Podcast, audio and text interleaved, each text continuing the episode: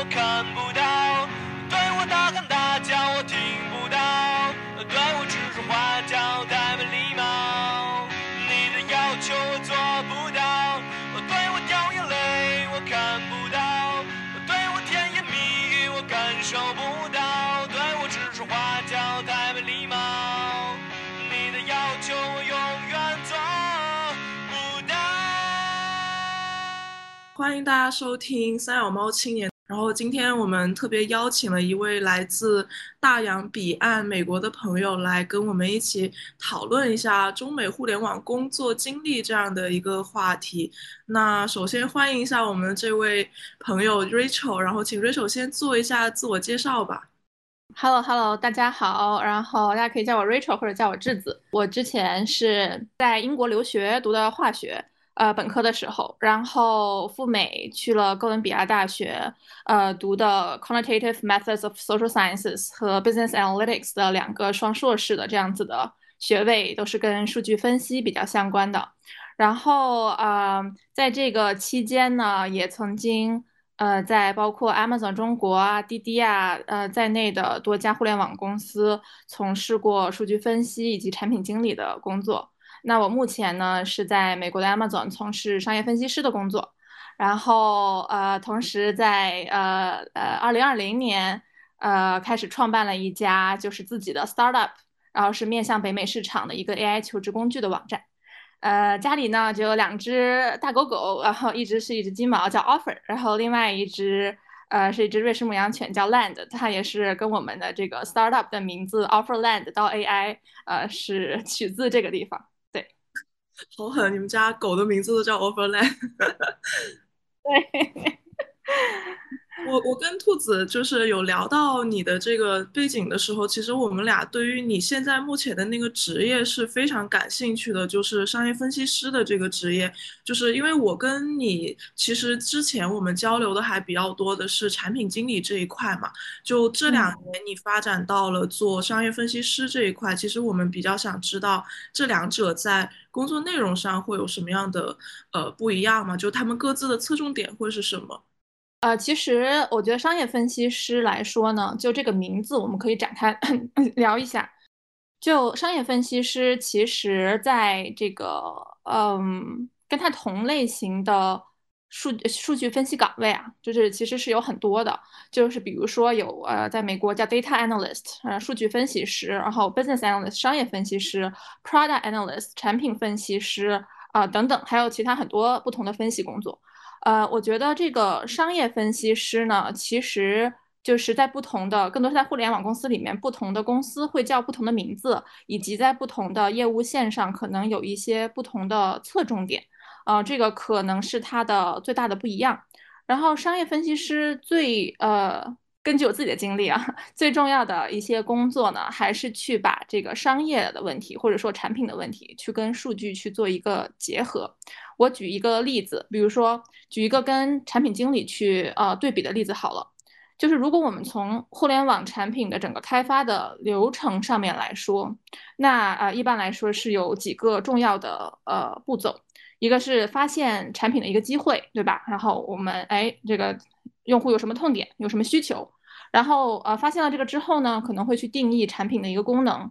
然后，然后进行设计啊、开发呀、测试啊，最后可能做这个 A/B testing 一个实验啊，然后最后上线。上线完了之后，就会有这个后续的产品的分析工作，包括它的这个效果怎么样啊，有没有达到我们之前的预期啊，有没有哪一些是可以继续优化的点。然后这个地方呢，就又回到了最开始的时候，你可能又发现了一些新的产品机会，然后再重新定义一些新的迭代的功能点等等。那我觉得在这个里面，嗯。就是商业分析师可能更多的做的就是，呃，前面发现产品机会，然后后面的这个上线分析这方面的一些工作。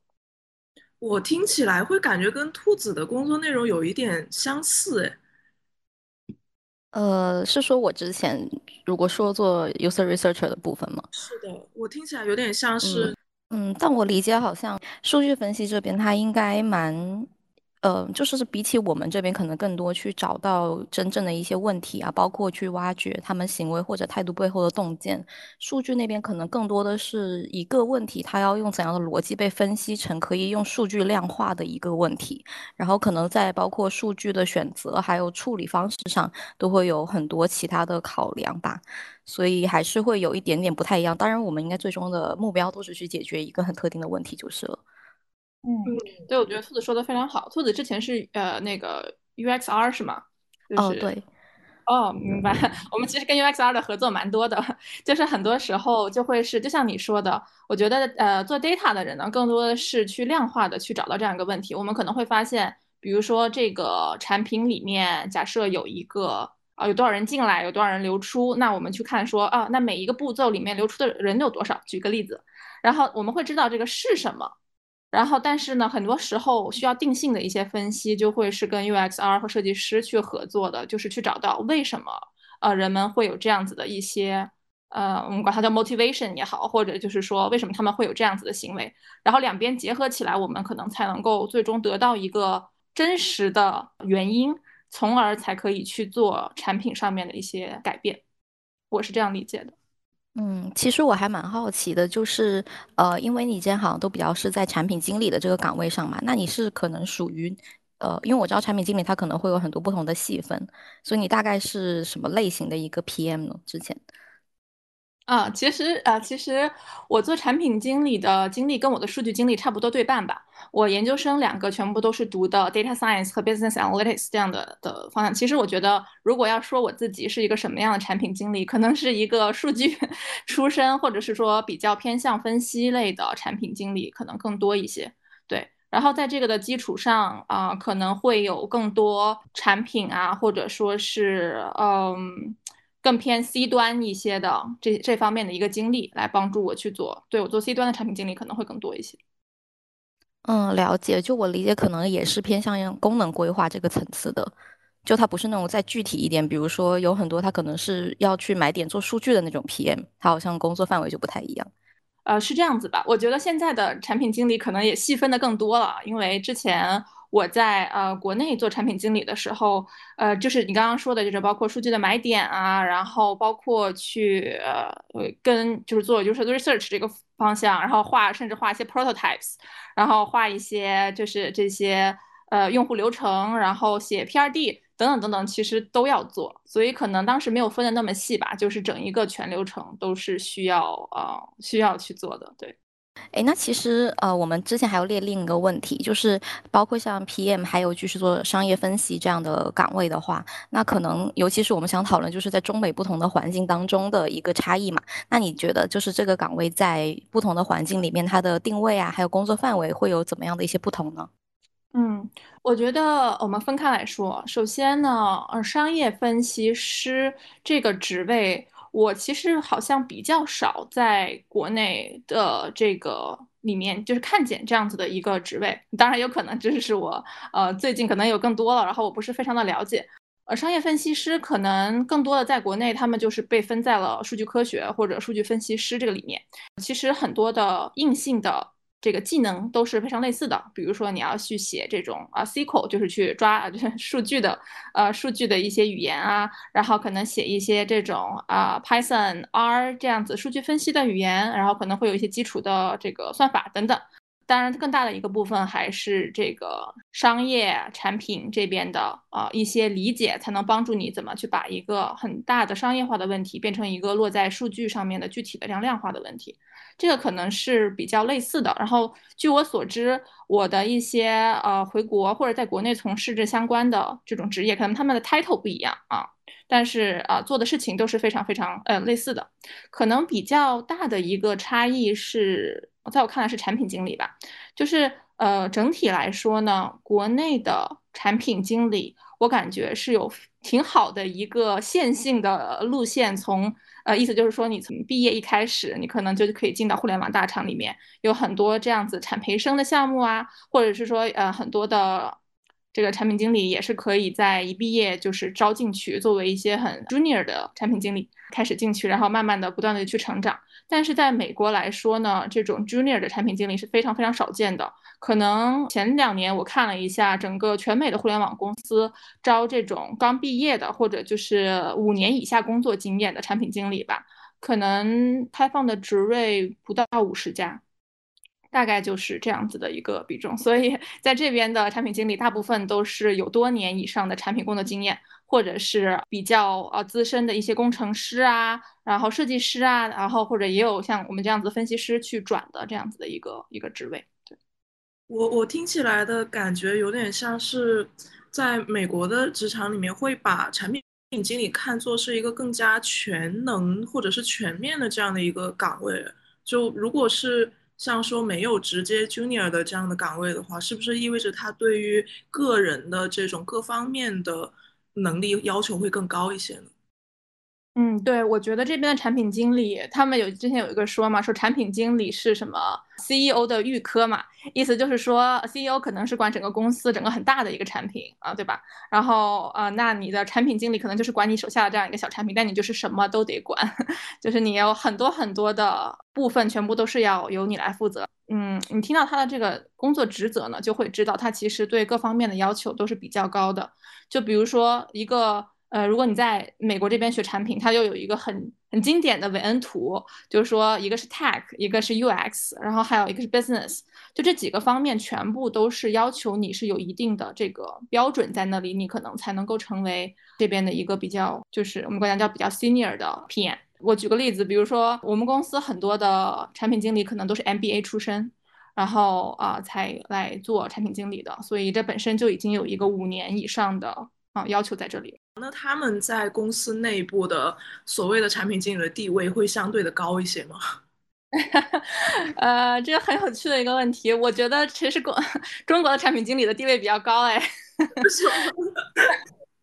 呃，开玩笑，就是呃，怎么说呢？我觉得这是怎么定义他的地位的问题啊。就是我觉得美国这边是可能呃，一个是文化的问题吧。就是产品经理，我觉得比较尴尬的一个点就是，他虽然叫经理，他他不管理任何的人。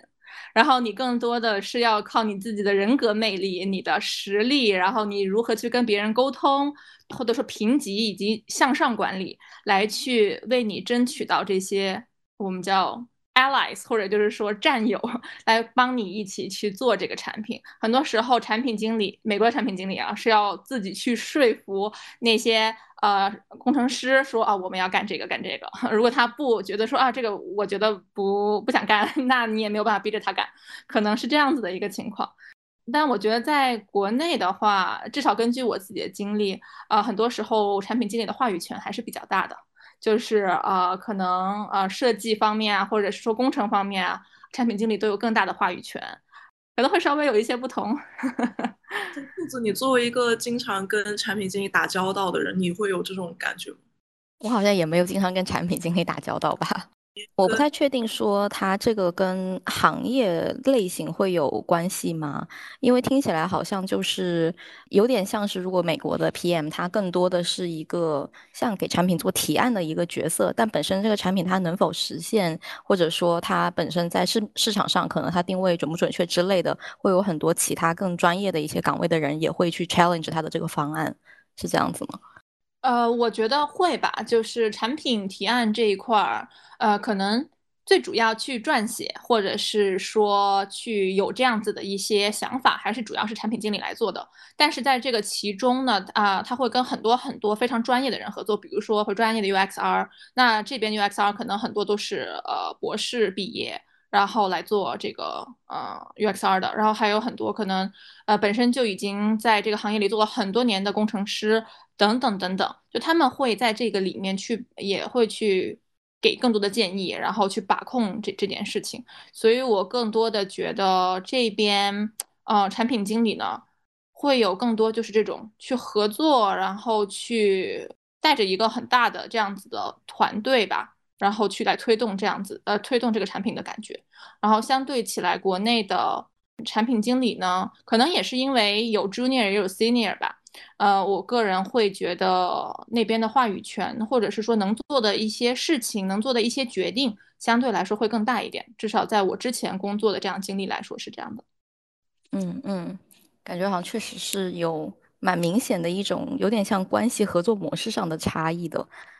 嗯，然后其实还有蛮好奇的，就是那这样的话，PM 是不是本身他也必须要具备一些硬实力？像你刚才有提到说，他可能在几个方向上的技能，他都需要点上，他才能够成为一个 senior 的 PM。那比如说，就是就就以商业分析的这个这种数据量化分析的能力来说好了，那他有没有就是一定的标准？譬如说，我自己就是能够去呃比较成熟的去分析和运用某些数据，我才能支持我的一个决定。啊，你是说产品经理还是说商业分析师？产品经理，呃，产品经理，我个人觉得，其实分析这一块儿倒不是一个，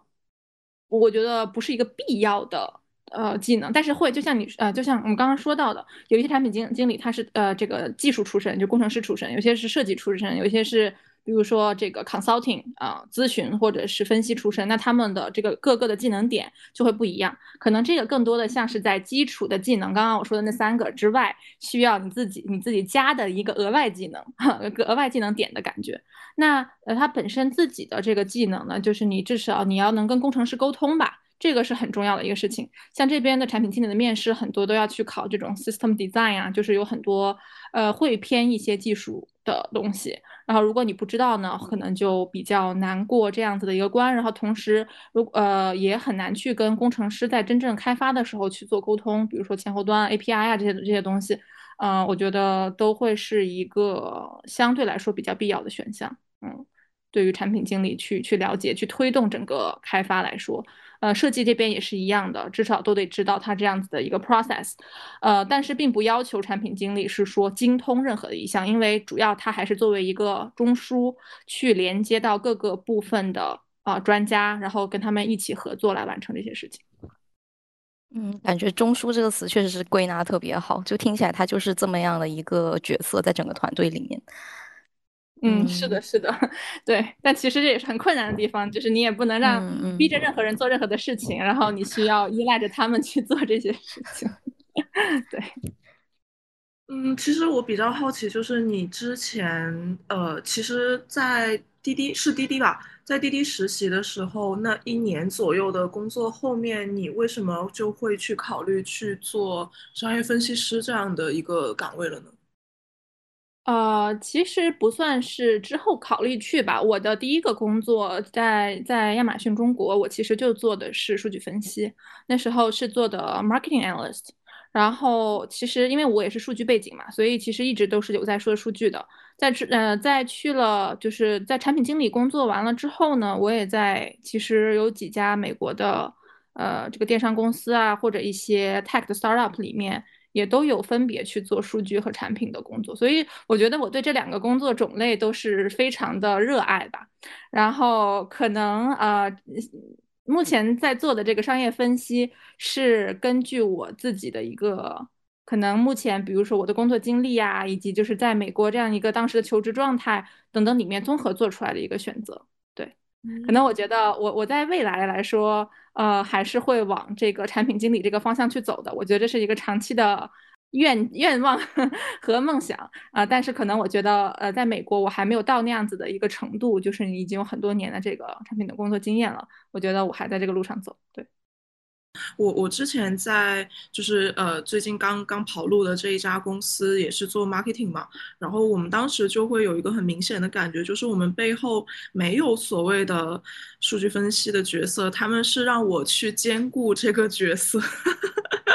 就很离谱。就我我本身并不是数据分析这样量化或者说是呃研究分析这样的专业出身的，但是他们会想希望让我去做一些呃相应的这种。Research 的角色，我我当时其实还挺感兴趣的，我当时就冲着他的那个 research 的这个岗位过去的，然后想着说先从定量的入手，然后再慢慢的去，呃，先从定性的这样的一些工作入手，然后再慢慢的去，呃，借由他们内部的一些数据去做一些简单的数据分析，然后想要去上手，结果进去以后发现就完全不是那么回事儿，没有专业背景的人去做那样的事情，确实非常非常的困难，然后。再加上就是没有什么人能够给予支撑，或者说是给予指导。对于一个没有相应背景的人来说，确实是，嗯，怎么说呢？做的也很痛苦吧。而且我们的重心不不是在呃 analyze 这件事情上面，他会，我觉得很离谱的就是他会把 analyze 这样一个岗位把它融在了其他的职能里面，反而没有单独的去放一个人去做这件事情，所以就当时觉得还有点被骗。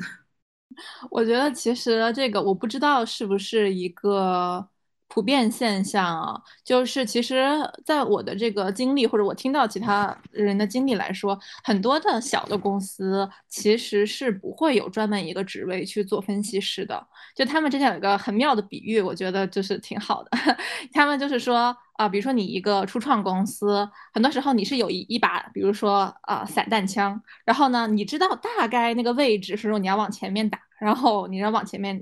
走，但是你其实不知道精确的应该打哪里，比如说打哪个用户的场景，打哪个用户的人群，或者是怎么样子的。然后分析师更多的就是在这个里面给你装一个准镜。一个变成一个狙击枪这样子的感觉，所以你有这个呢，也可以肯定会更好，你可能你的 ROI 会更高，投入呃投入的更少或者产出的更多更精准，但你没有这个呢，也照样能够前进。所以很多的小公司其实呃一开始是没有配置这样子的一个职位的，这个这个分析的这些工作都是由产品经理啊或者是工程师来代劳的。嗯，对，呃，其实我会比较好奇，就是你们的一个团队在这一块上的工作大概是怎么样去跑的，就是它的一个流程，或者说它各自的分工会是怎么样子的？呃，那我举个例子好了，这个就是可能呃不同的不同的类型的工作，我的意思就是，比如说你是做 operation 的，还是做 finance 的，还是做 product 的，可能会有稍微有些不一样，但是我觉得框架来说可能是是类似的。就我们刚刚不是也有聊到，就是说这个产品的呃问题嘛？那可能整体的团队的工作会是这样，在一开始的时候呢，呃，产品经理会开始跟数据分析师或者说商业分析师他去做一个合作，然后有这个时候也有可能会加入这个设计师和 UXR，然后我们去发现一些问题。这里面呢可能是一些，比如说我们已经有这些数据了，我们去分析分析这些数据里面，哎，哪一个环节我们还做的不够好，哪些地方还可以优化。然后可能这个 UXR 可以去做一些啊，带领的去做一些呃用户调研，呃了解到说哦为什么用户会这么想啊？是不是我们这个 bottom 设设计的不够好，那个设计的不够大，那个应该换个颜色什么之类的。然后这样子的啊一些啊得到一些洞见吧。完了之后呢？呃，产品经理呢就会根据这些洞见，然后开始呃撰写，就是比如说呃产品的功能的这样一个文档啊，然后写完了这个之后，就开始需要去找各方面的人一起合作。这个时候，工程师啊、开发设计师、测试工程师等等，他们就会一起来完成这一个产品的开发和上线和测试。那后面来说呢，比如说我们可能会去做，刚说到 A/B testing 嘛，也是一个互联网公司其实比较常见的，就是说我们会把一个旧的方案和一个新的方案同时放出去，放不同的量，然后去看一下到底是旧方案好还是新方案好。然后如果新方案好，我们就 roll out 新方案；然后如果旧方案好的话，那就白做了，相当于这个对吧？或者就我们会去看新方案怎么才能够更好，这个里面就会有很多的分析的工作又会加入进来。去分析是说这个，比如说实验该怎么设计，有可能数据科学家也会加入进来进行指导，然后，然后就会看他这个实验的结果或者上线之后的效果如何，包括我们下一步该怎么做，这个里面都是有很多这个分析师会在这个里面去完成这些事情。对我，我听起来的话，其实跟呃。就因为我对产品经理这一块的接触会比较少一点，就对整个互联网内部的一些流程上的工作接触会比较少一些，所以我听起来的话，感觉像是一个比较 general 的这样的一个流程，大致上也不会有特特别多的一些嗯不一样的地方。那在你的感觉中的话，会有一些什么样比较大的差异点会存在于哪一个环节吗？就比如说是一些。呃，可能是团队合作的模式，或者说是一些呃工作氛围上之类的这种一些比较明显的差异点。嗯，你是说中美之间，还是是说不同的，比如说不同公司这个不同方向之间？嗯，中美之间吧。呃，中美之间，我觉得这个流程是对，是像你说的是非常类似的。然后可能更多的，我觉得在美国，这就谈到一个可能在美国从事同样工作的一些。Challenge 吧，有一些挑战，呃，我觉得这个里面可能更多的是说，至少在我看来，我觉得这个跨文化的合作、跨文化团队啊，或者是说跨这个国际团队里面的一些合作，会是一个比较有挑战性的一个点。然后，首先，我觉得，首先，可能对于英语非母语的人来说，这个会是一个挑战，对吧？可能用中文你能说出花来，然后，但是英语可能就没有像这个 native speaker 呃本土的这样的人可以说的这么好。然后，第二个呢，就是你的团队里面，至少就是在我我现在工作的这样环境里面，然后我身边工作的环境，几乎没有团队是只是来自于一个国家的。很多都是来自于很多很多个国家的人，然后啊，就比如说中国啊、印度啊，然后欧洲那边各国的、美国的，然后啊拉美的都有很多。然后所以在这个这样的一个环境里面，你你们该如何去做跨管跨文化的这样的一个沟通和管理？我觉得是嗯，是一个就是要学的一个东西。呃，除此之外呢，可能还有一些不一样的点，我觉得可能是。更多的在个人的求职，或者是说职业晋升的方向上面的这种，你可能要更多的适应美国职场里面的一些文化，或者是他们的模式，呃，这个可能是跟国内可能最大不一样的地方吧。嗯，我想起来之前就是我们我们提出这个 中美文化就中美工作差异的这个选题的时候，就我们的另一位伙伴阿俊他说他那边有一个呃小伙伴也是从美国回来还挺多年的，是产品经理，然后他回来的理由就是因为在那边跟印度人吵架吵不过，就是 没有办法用英语很好的去表达，就是你吵不出个花来，就很难在在一个就是中。争论或者是什么之中占到主导的地位，所以到后来就就说可能也只是一个比较小的点吧，就说后来就从美国回来了。就是你刚才说这个会让我想起这一点。对，我觉得这是一个其实挺现实的问题。我倒不是说，就是说中国人作为可能英语非母语，因为很多印度人他们是母语的嘛，啊，对于他们来说英语是第一语言了，然后他们可能会更好。我觉得这个东西就是没有一定而论，也有很多我看到的英语其实并不像啊 native speaker 的，但是同样做到了非常高阶的产品经理。我觉得这个不是一定的，但是这个的确是一个我觉得可能大家都会面临的。的问题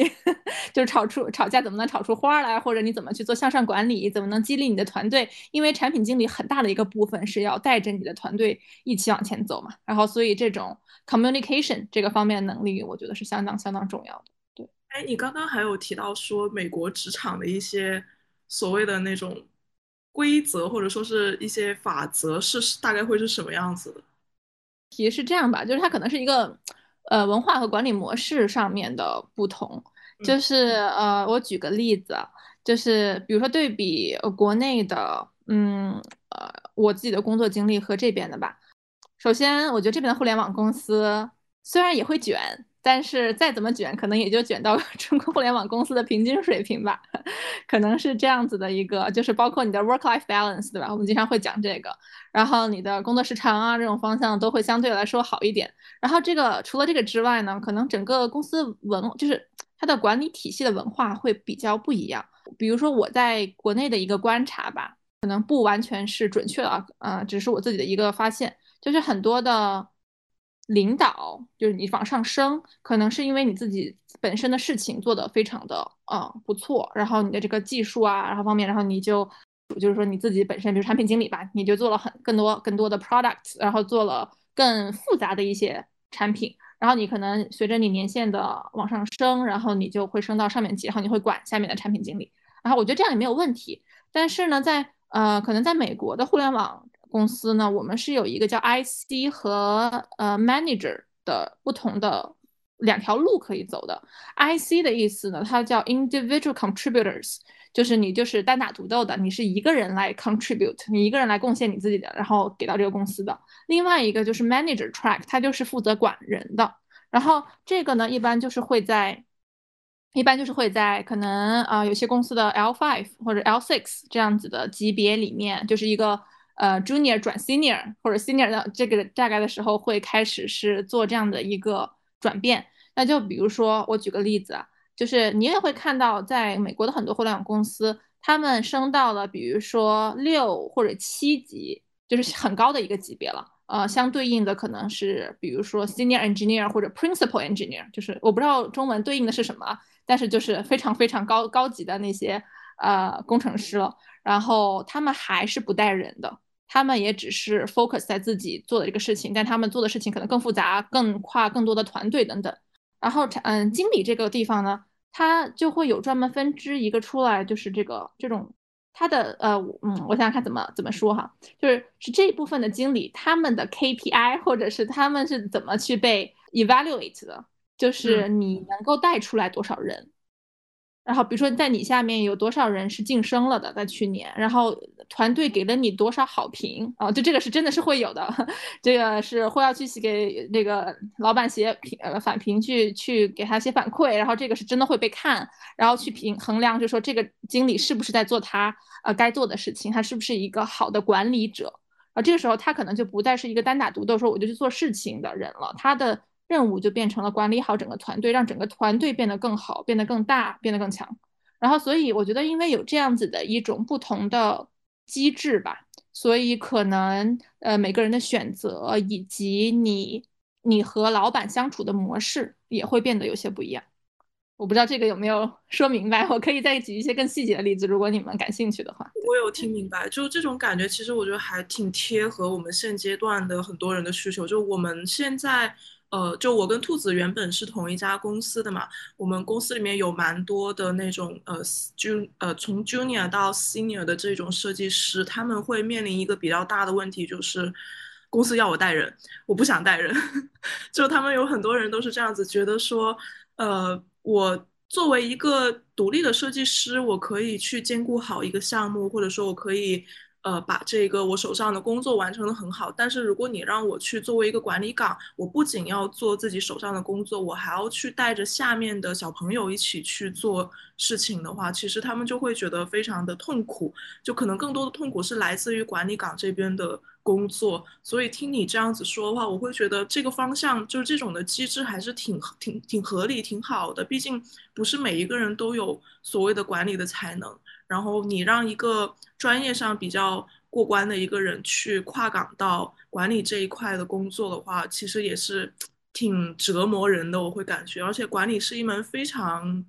复杂、非常深的学问吧。就是可能会需要非常非常多的这种职场上的经验，你才能去带好一个团队，然后让一个团队向着一个向好的方向去发展。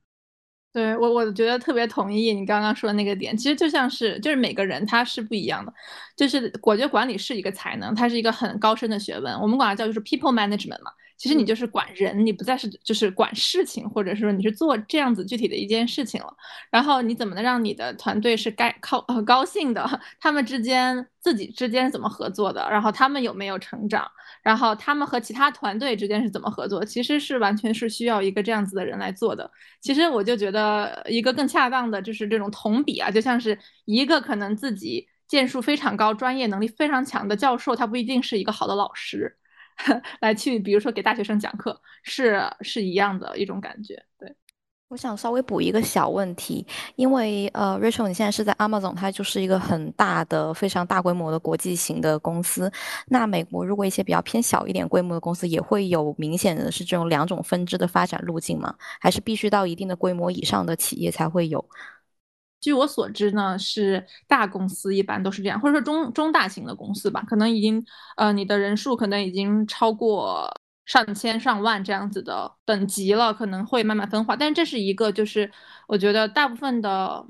美国的互联网公司里面都会。都会都会去寻寻走的一个模式，只要你们有足够的人，你们需要这样子的一个职责的存在。但是对于小的初创公司来说，我觉得哪里都是一样的，生存下去是第一。所以可能很多时候你的团队也很小，所以你也没有那么多需要这样的一个中层中层的专门去呃 people management 的这样的一个职位存在。对，嗯嗯。了解，但其实像你说，就可能这种模式可能是大家的一个 mindset，就觉得这是一个更加完美或者说更加理想化的一种结构。只是说有很多规模比较小的话，它其实人力不够，就没有办法自己去 run 这样的一种模式。嗯，对，我觉得我觉得是这个样子的。我觉得除了这样子一个模式之外，这个就是 people management 这件事情，可能在呃，美国就是大家工作里面，可能你如果是想要往经理这个方向去走的话，也会是一个经常被谈论的事情。就是有很多的书籍是在讲怎么去跟你的下属去，我们叫 one on one 啊，就比如说我跟我老板每一周都会去做这个 one on one 这样的呃去聊，怎么样让让呃你的下属就是能够更好的向下管理吧。这个是一个 it's something，就是大家都会去谈论，然后大家都会去学习的一一个一个嗯课题吧，我觉得是这样子的。诶，那所以像这种呃 one on one 的，就是比较高频的一种 one on one 的一个模式，也是所有的公司里大家都会有的吗？呃，我觉得 one on one 还是一个挺普遍的。我之前在呃 startup，然后和现在在大公司都会有，就是你的老板跟你。呃，之间只要不是级别跨的特别多啊，一般来说就是你的可能上一级或者上上一级。一般来说，只要你们团队人不是太多人，对一个。呃，经理的话，几乎每一周都会有 one on one，然后甚至在啊，有一些老板更好的，他可能一周会有两次以上的 one on one，在你刚开始的这个时候。然后这个里面，当然每个人也是很不一样，就是 one on one 聊什么，也是我们经常会就是茶余饭后讨论的一个话题，里面就可以涉猎的非常广泛。有一些老板或者他们就比较 focus 在聊这个项目的进展啊，有没有什么困难，他们能怎么帮你这些方向上的。那有一些的这。个个呃呃，老板呢，他们可能就会去聊更多的个人成长、职业发展，然后包括我之前还跟我老板聊过，我说我作为一个非常内向的人，我应该怎么去就是突破自我，然后找到就是说更多呃这种跟其他人更好的合作啊，更多的去提高我自己的一个 visibilities，然后帮助我晋升等等，我觉得这些话题都是可以去聊的，对。这个还真的蛮有意思的，因为感觉 One One 它不是一个呃特别就大家都会做的事情啊。就是据我了解，在国内可能这些公司里面，大家有可能觉得没有空，或者说是就像你刚刚讲的，他没有这样的意识，就觉得他可能不是一件非常重要、必须要这么频繁到可能一两周要做一次的一件事情。嗯，我觉得这个东西是这样的。我觉得你要求人去有这样的 mindset 是很难很难的一件事情。它更多的是需要一个机制来去呃来维护。举个例子，就是我知道很多的公司里面，他们都会呃，比如说像 Amazon，我们是有一些系统会去问用户，呃，不是用户，就是。雇员一些问题，就是问你觉得老板怎么样，然后你觉得你们团队怎么样，就等等等等有些问题，然后是不是会收集这些问卷，然后来评判这个团队目前是不是健康，你跟你的这个团队，你老板的关系是不是健康，然后这些这些分如果低于某一个分，然后大家就会非常郑重其事的把它拿出来聊的，就这是。去评价你的老板的 performance 的一个部分，我觉得如果没有这样的一个机制的话，你其实很难就要求老板说，啊这样更好，那你就应该这样做。因为其实在这个里面，其实是要求老板啊花了更多的时间去管理和关心他下面的下属的。对我觉得对老板也来说也是有挑战的事情吧，不是那么容易的事情。对，老板没有那么好做。哦，我真的觉得老板挺难做的。我在这里，嗯，就是我也跟了几个不同的老板，然后我也有观察过，我也有想过，我的下一步是应该成为一个 senior 的 IC 呢，还是应该去走一个经理的这个路线？然后我现在就自己越是观察，我越是发现，其实管人真的是一件挺难的事情。那你们之前在国内 Amazon 的时候，也会有这样的一个机制吗？啊，国内的，嗯。好像我没有，但是嗯，可能只是那个我们组吧。我听说其他组还是有的，可能因为我们组比较小，然后大家每天也都见，所以啊也没有就是特别说一定要定时 set up 一个 one on one 的时间。我当时和我的一个 mentor，就他虽然不是我老板，但他是我的 mentor，就带着我的，呃，反正我们就坐隔壁桌，哈，很多时候我就会直接去问他，也相当于是这样 one on one 的形式吧。就我之前呃刚跑路这家公司，其实也算是一个国呃就国际型的比较大的公司，但我会感觉，嗯，国内的这样的一个公司会跟海外的公司之间的差异还挺大的。就我不知道你会不会有这种感觉？就其实我更感觉我们像一个国企，不像是一个外企。啊，我觉得会，就是每个每一个嗯不同的外国外的企业来中国的本土化也不一样，其实是一样的。你们像 TikTok 去了美国，就是它的本土化也做的挺困难。我不知道你们有没有看过一些新闻啊，但是就是我觉得都会有这样子的一些问题吧，就是其实是一个本身企业文化，然后工作文化上面的一个差异带来的一些可能挑战。嗯，那那你去现在的这个美国的 Amazon，呃，就职是有受到之前在国内 Amazon 实习的一些影响的吗？呃，我觉得还是有的，因为当时我我求职的时候刚好是疫情爆发的那一年，所以非常非常非常的困难。那一年很多的公司它都缩招了，然后或者是不招了，然后呃，所以。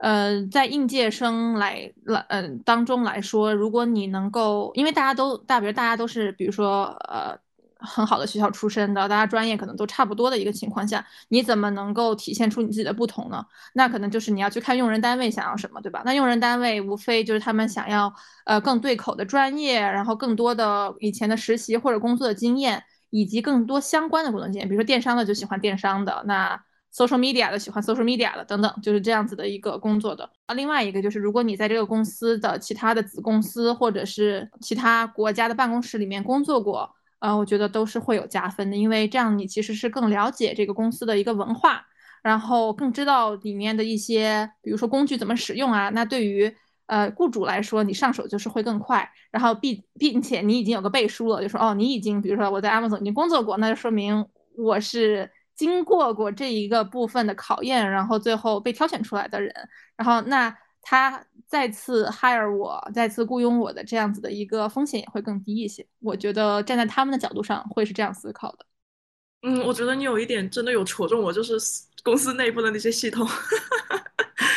太复杂了，真的。我我当时进去以后，大概有差不多一个月的时间都在处理那些系统的问题。就是他们大部分的系统其实是沿用了海外公司的一些呃相应的系统，但是它又需要一些本土化的一些操作，因为有很多。国内的一些员工，他其实英语不是特别好，所以他会需要本土化一些海外的一些系统。就本来这个 B 端系统它就已经烂的要死，然后它再加上一系列的翻译啊，或者说是怎么样开发新的系统等等等等，就是那个系统真的是非常难用。就你刚才说这一点，其实有戳中我，就是说如果。你在同一家公司去做这样的呃一些工作的话，可能去到海外或者是去到不同的地区的话，可能也会看待，就它是一个非常嗯高效，能够帮助你快速去入手的一件事。对，是这样子的，所以可能也是很多的这样子的一些原因，让很多比如说留学生，他们可能如果想要往海外发展的话，他们也会选择在呃国内的一些办公室里面去做实习。这样其实的确是能够更好的有更大的概率让他们去转到美国或者其他地方的，就是呃办公室的。对，嗯嗯，我想稍微补一下，就是呃，可以问一下你最后为什么是选择去美国吗？因为阿玛总他在很多地方都有分公司，应该是。呃，因为因为我在美国留学嘛。就可能比较直接，然后你有签证的问题什么之类的。但是呃，可能也许美国不会是我唯一一个想要去的地方。呃，其实嗯，就像你说的，可能它在每个地方都有，比如说欧洲、加拿大都有，新加坡也有，对吧？然后可能到时候会去换不同的地方 也说不定。那你看，就是在你现在看到的，因为我之前有听一个英国啊，不是英国，就是欧洲 Amazon 的一个学姐的分享，她就讲的很有意思的一个点是说，Amazon 它到了呃欧洲之后，它就要去适应欧洲那个用人的一个就是放假的一个标准，就欧洲可能会给老就是职工非常多的假期，然后 Amazon 它作为一个美资的一个企业，它可能就会以最低的限度，然后就比如说他们最低是要求放二十六天假，然后他们就会在欧洲的 Amazon 整体推行大家都是二十。六天假这个样子就不会再往上放，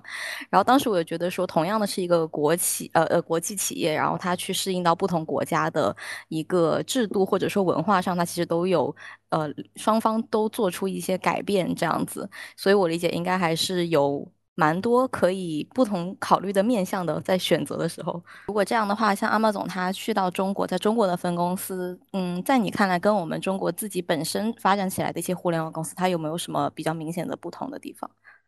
我觉得至少我不知道其他的就是外外呃外企就是在中国的本土化是怎么样的。我觉得中国的嗯，亚亚马逊的话呢，其实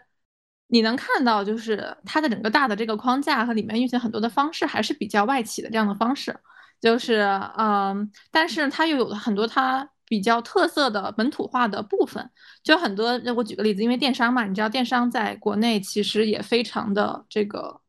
呃，做的这几年也非常如火如荼啊，然后已经是开始反过来影响很多国外的这个电商的运营的一些模式啊，然后呃，就 marketing 啊，然后 campaign 啊这些这方面已经很多的影响了。所以我觉得两个都有吧，可能更多的就是一个架子是这样过去的，但是在不断的在呃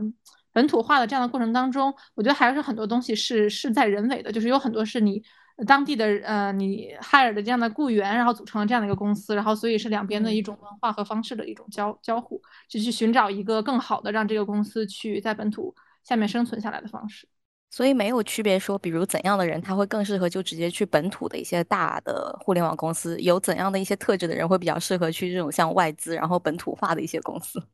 我觉得其实更多的是个人选择问题吧。就是呃，有很多其实，比如说在国内呃做了几年，然后他想要过来的，呃，就就可能就转转岗或者是重新投递，然后就过来了。那也有就是在国外做了几年，然后他想要回国的。就是我没有觉得说可能是在这个方面会有什么特别大的不同。我觉得可能是个人选择以及他对。国外工作环境的适应能力吧，比如说这种跨文化的沟通交流啊，语言的障碍啊，然后等等等等，可能这方面可能在我看来会是更大的一个挑战。对，嗯嗯，确实是因为我在想，我们就算是跨部门的沟通同样一个项目的时候，已经出现蛮多困难的地方了。如果中间再掐一个跨文化，就是难上加难。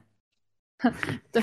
这个的确是是挺有意思的一个点吧，就是能够跟很多不同国家的人一起工作，然后我们每一年也会去庆祝各种各样国家的不同的节日，这中国新年，像刚刚我们刚刚庆祝完这个印度的达瓦里，就是叫光，就是 Light Festival 吧，应该他们叫，然后也是节日，对，就是就会有很多这样子的 一些挺好玩，对，嗯嗯。我我想分享一下，就是嗯，我算是一个在海外公司的本土化市场里面的基层的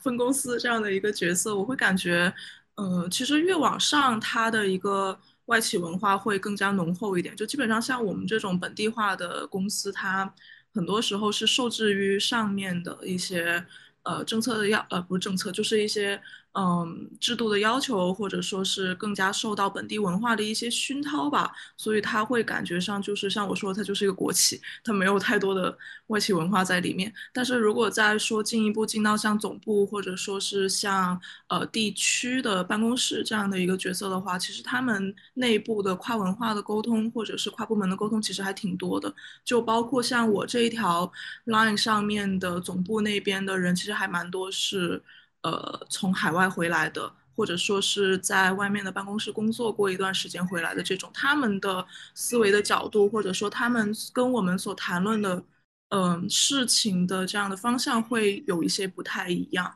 就而且他们会有一个比较特别的点，就是他们可以在全球进行轮岗。如果说今年我。嗯，家里面搬家了，家里人出国了，那我可以跟公司申请说我去美国的公司去工作，这些都是可以的。就我就想到说，如果嗯有考虑到说未来想要出国发展，或者说是去海外工作的人的话，也许他们对于这种企业来说的话是有一定优势的，他们可以直接通过内部的一些渠道就去到海外的公司去。嗯，我觉得是这个样子的。然后这边的可能也有很多的，像至少在美国啊，有很多签证也是对于这种啊海外高管也是有专门的这样子的签证的。然后，所以我觉得还是挺方便的，只要你能够达到这样子的一个要求。哎，其实你聊到签证的这个问题，我想知道你以一个外国人的身份在美国公司工作，会受到签证的一些影响吗？或者说除此之外有没有什么优势所在呢？呃，签证的影响，我个人觉得还是蛮大的。就是呃，因为我们呃，就是比如说中国的留学生过来，如果你没有这其他的本土身份啊、绿卡什么的，你可能就是拿 F1 的学生签证嘛。然后在这个之后，如果你想要在国美国工作的话呢，除了 F1 自己自带的本身，如果你是读这个 STEM，呃，Science、Technology、Engineer 和 Mathematics 这种相关的，呃，就是数理 工科专业之外，他会给你额外的三年这个，呃，就是这这什么 OPT、OPT extension 的这样的。呃，一个时间之外，你在这之上，你就要去申请这个 H1B，就是相当于美国的工签，然后工签大概是呃六年左右的这样的时间吧。然后，如果你一直想在美国长期发展的话，你要在这三年加六年的期间，然后你拿到你的绿卡，呃，这个算是就是你最后就拿到身份了。然后，所以。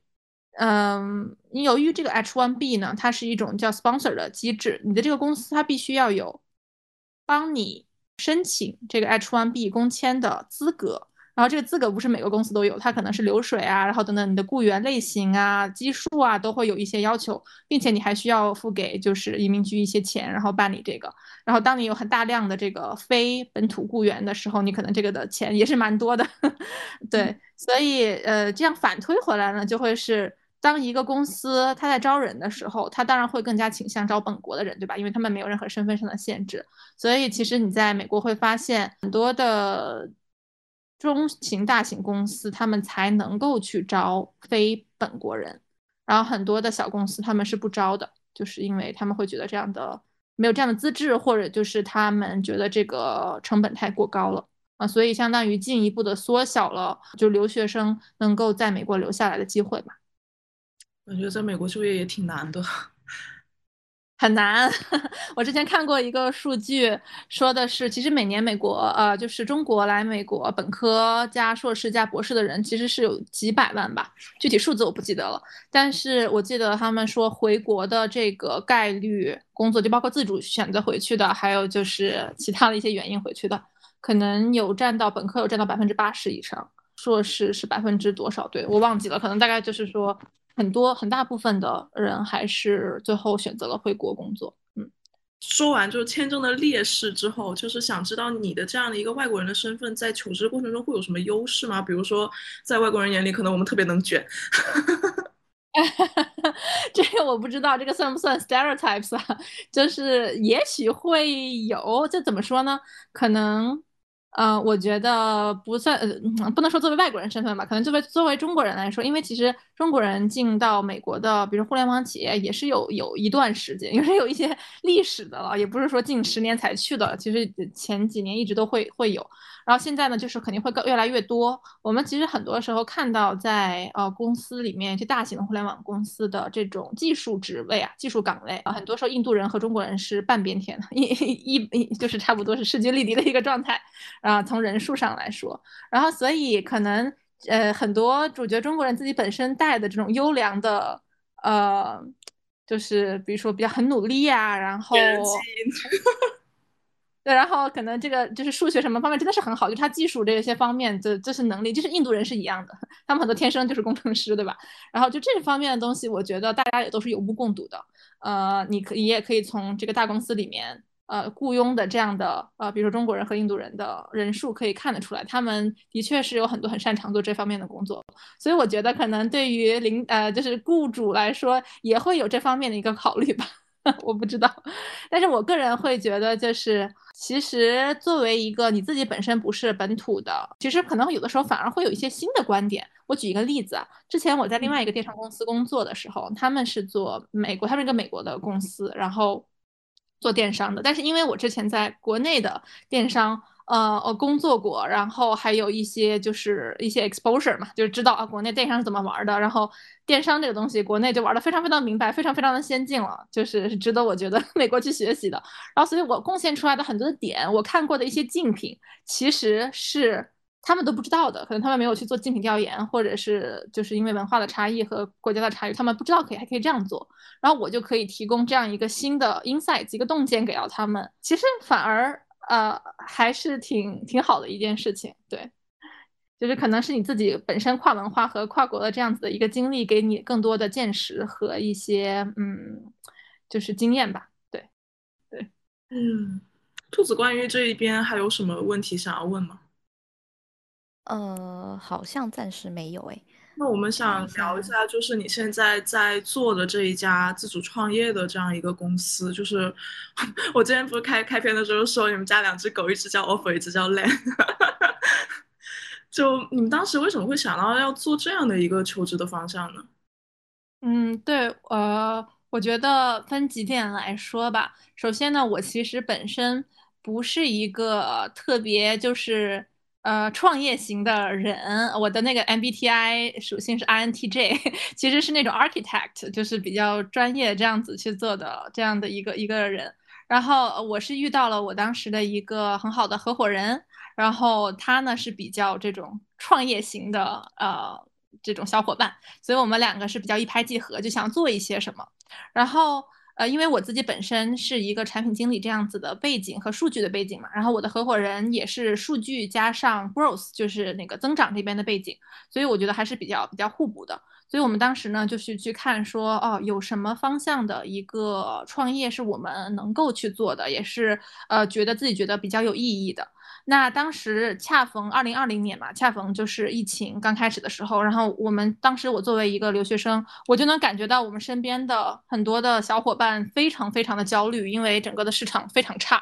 然后并且大家不知道这个市场会一直差下去，还是会回暖，还是会怎么样的，所以当时我们是亲身经历了这样的一个求职非常难的阶段，然后在这个里面比较幸运的就是。呃，存活了下来吧，然后找到了工作，我们就特别希望呢，是能够去帮助跟我们一样，呃，当时在这种求职方面有很多，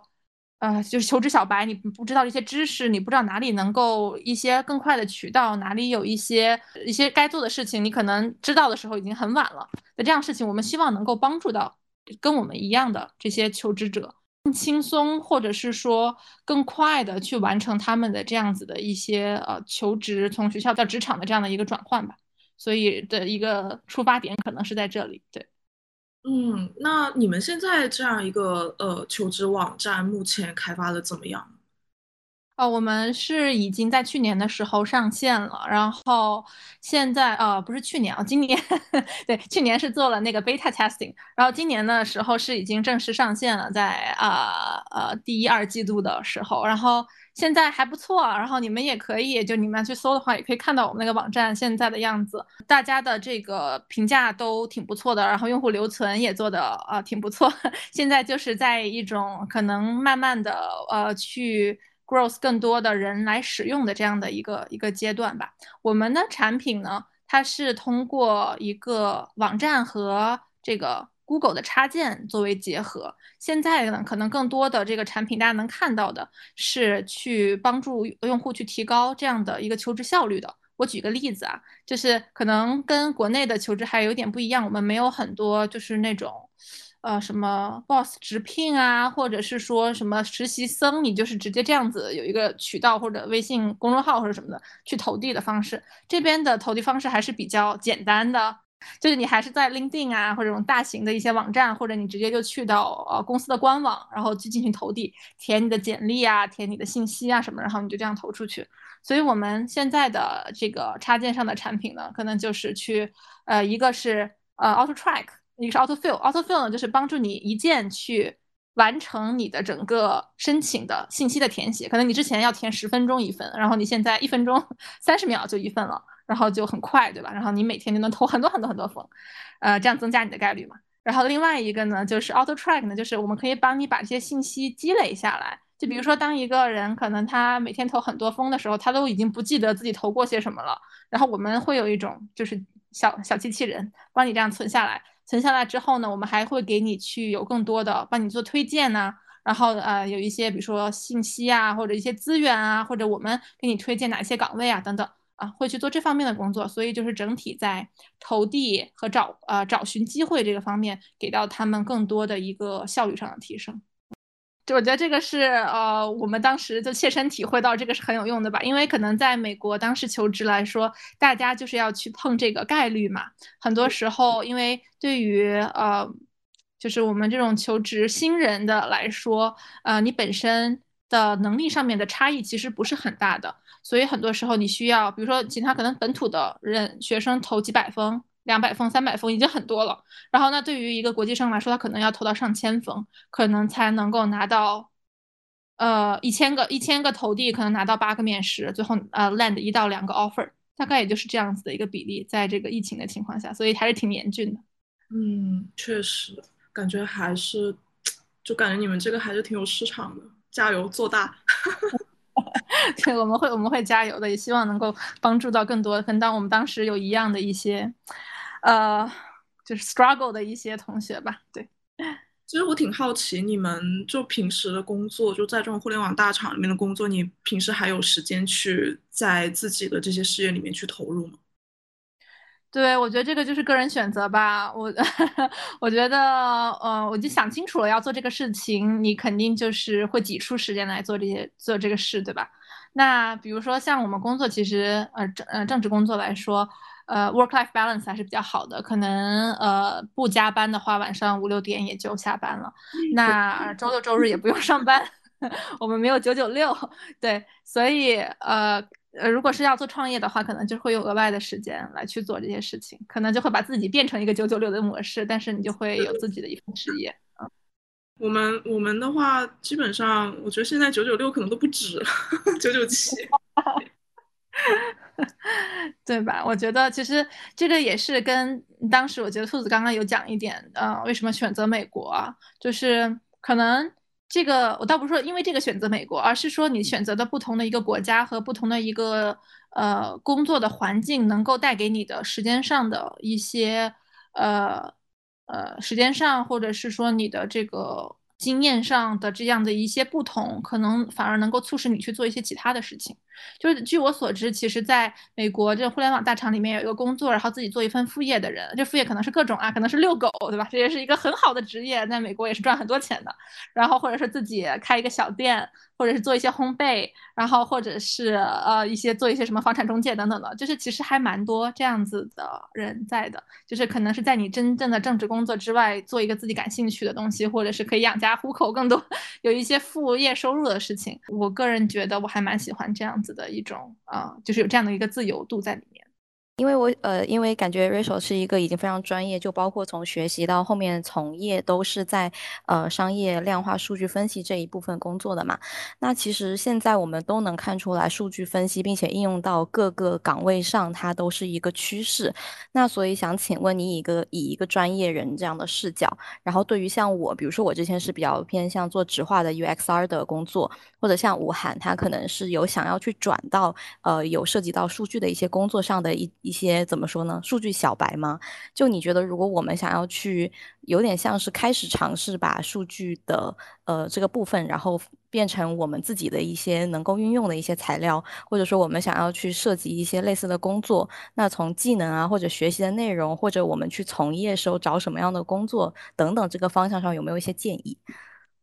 嗯，我觉得这是个蛮好的问题，因为我自己也是转行嘛。像我刚刚有聊到，我本科其实是学化学的，就是跟数据其实八竿子打不着的一个一个呃行业。然后对于我自己来说，我是通过去读一个学位去做的转转呃转型。然后我觉得这是一条也很多人会去走的路。这个地方它不仅仅是给你就是可能呃本身的一些技能吧，然后呃同时会在你的履历上有一些比较。就是扎实的东西会放在你的简历上面，这可能会是用人单位看的比较多的一个点。但是这并不是说你一定要通过一个学位，呃，才能够实现转型。其实我个人觉得，在数据分析这个里面，呃，也要看你具体是做什么。如果是呃，其实有很多呃，它本身就是在这个方面已经呃有一些呃 business 这个方面的积累啊，就是了解这个这个 business 是怎么运作的，里面一些可能具体的一些。呃，或者说产品或者 UXR，你的你的用户是什么样子的？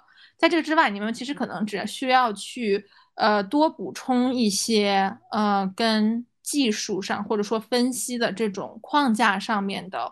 呃学习。这种学习可可以是各种方面，可以是上一些这种 Bootcamp 的班呐，或者就是去多读一些这种材料，或者是买一些书呃去看，然后多做一些 case 看一看。比如说，作为一个专业的人士，他们是面对同样一个问题是怎么分析的？然后你现在作为你自己的背景是怎么分析的？然后以及用到的一些啊，比如说工具，比如说这种，我我举个例子，比如说写代码呃，可能这里面会是一个比较大的不一样。然后还有就是呃，用到的一些呃统计啊方面的这些知识啊，可能会呃可能会这些是技能方面的吧。还有就是做做这种 data visualization 数据可视化的一些 dashboard，呃，我觉得这些东西都是可以通过这些慢慢补起来的。嗯，所以呃，其实我觉得数据分析本身来说是一个门槛不是很高的呃的职位，有很多很多。呃，我之前的同学啊、同事啊，他都是从比如说金融啊、心理呀、学习 还有学音乐的、学物理的，就是转慢慢转过来的。所以我觉得，其实只要是想清楚了自己要做这个方向，然后呃，可以去多跟这种从业人士去聊一聊，得到一些这方面的指导，然后开始去进行一些学习和尝试的话，嗯，应该是能够在一两年里面就完成整个转型。嗯嗯嗯，好。呃，感觉是确实给了非常多很有效的一些建议。就其实好像不光是说工具的部分，包括呃，因为我理解起来好像就是以数据的这种思维去考虑问题，也是蛮需要锻炼的一个方面吧。就可能它会与我们以前去考虑问题的一些惯用的思维的框架，或者呢，它可能会不太一样。